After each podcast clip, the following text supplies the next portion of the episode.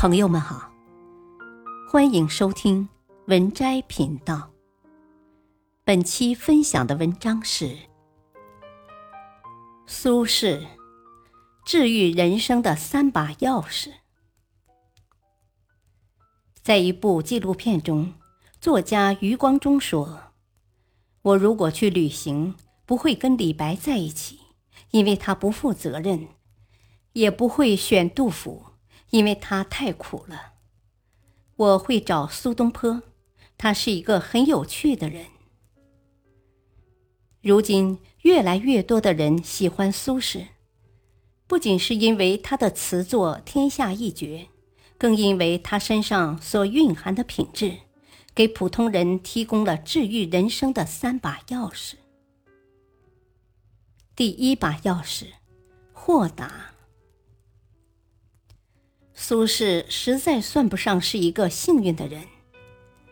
二十岁进京赶考时，因为科举改革，名字被糊住，让阅卷老师欧阳修以为如此优秀的作品定是自己的学生曾巩所写。为了避嫌，他给文章评了次等。待糊名字的纸拆掉时，欧阳修才发现是自己想多了。但自此记住了苏轼。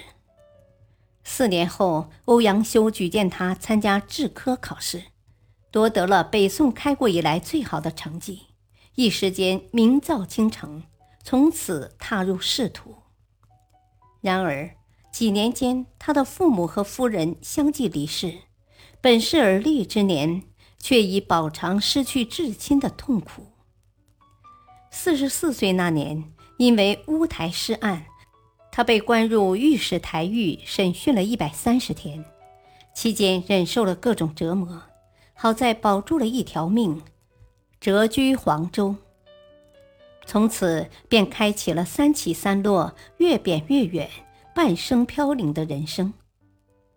可以说，大文豪苏轼的一生实在与普通百姓无异，甚至远没有普通百姓过得安稳。但他接住了命运为他安排的艰难人生，并亲手描上了豁达的底色。他在黄州开荒种地，搭建雪塘，烹制猪肉，空闲时与农夫、渔夫、樵夫谈天说地。他在杭州兴修水利，建造苏堤，春天里烟柳笼沙，鸟鸣莺啼。成就了著名景点苏堤春晓。他在惠州游西湖，登罗浮山，造插秧船；在儋州办学、兴农、挖井、建桥，造福一方。他曾说：“竹杖芒鞋轻胜马，谁怕？一蓑烟雨任平生。”人生这艘跌宕起伏的船，载着他尝尽了冷暖，但他始终用一颗乐观的心，在生命的萧瑟处活得恣意潇洒。杨绛曾说：“每个人都有一段特别艰难的时光，不必害怕，日升月落，总有黎明。人生中的艰难，无人可以逃脱。”越是身处低谷，越要从容不迫。禅语讲：“物随心转，境由心生。”面对生命的起伏，拥有一份豁达的心境，与艰难处不慌乱，与困厄时能坦然，才是一个人生命的底色。第二把钥匙，有趣。苏轼有一位好友叫刘共富。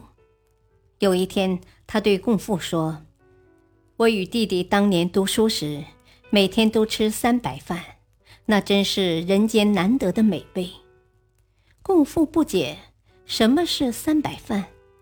苏轼自豪地说：“一碟白米饭，一碟白盐，一碟白萝卜。”共富一听，忍俊不禁。过了几天，共父邀请苏轼去他家吃小饭。苏轼是个吃货，听到如此别致的名字，欣然前往。等到了刘家，才发现桌上只有一碟白米饭、一碟白盐和一碟白萝卜。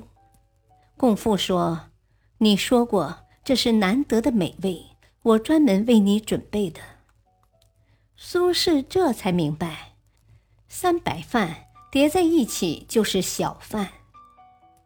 饭毕归家前，苏轼又对共父说：“明天到我家，我请你吃脆饭。”共父好奇苏轼会耍什么花招，第二天一大早便去了。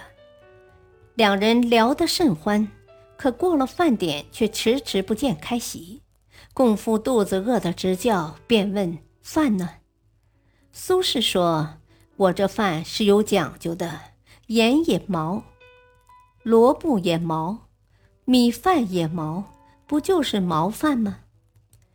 共父听后仰天大笑：“我知道你鬼点子多，但没想到居然是这样的。”贾平凹说：“人可以无知，但不可以无趣。”诚然如是。人这一生不容易，对无趣的人来说，生活是一道道不得不解的难题。任何一点风吹草动，都能让心情跌至谷底，日子也过得索然无味。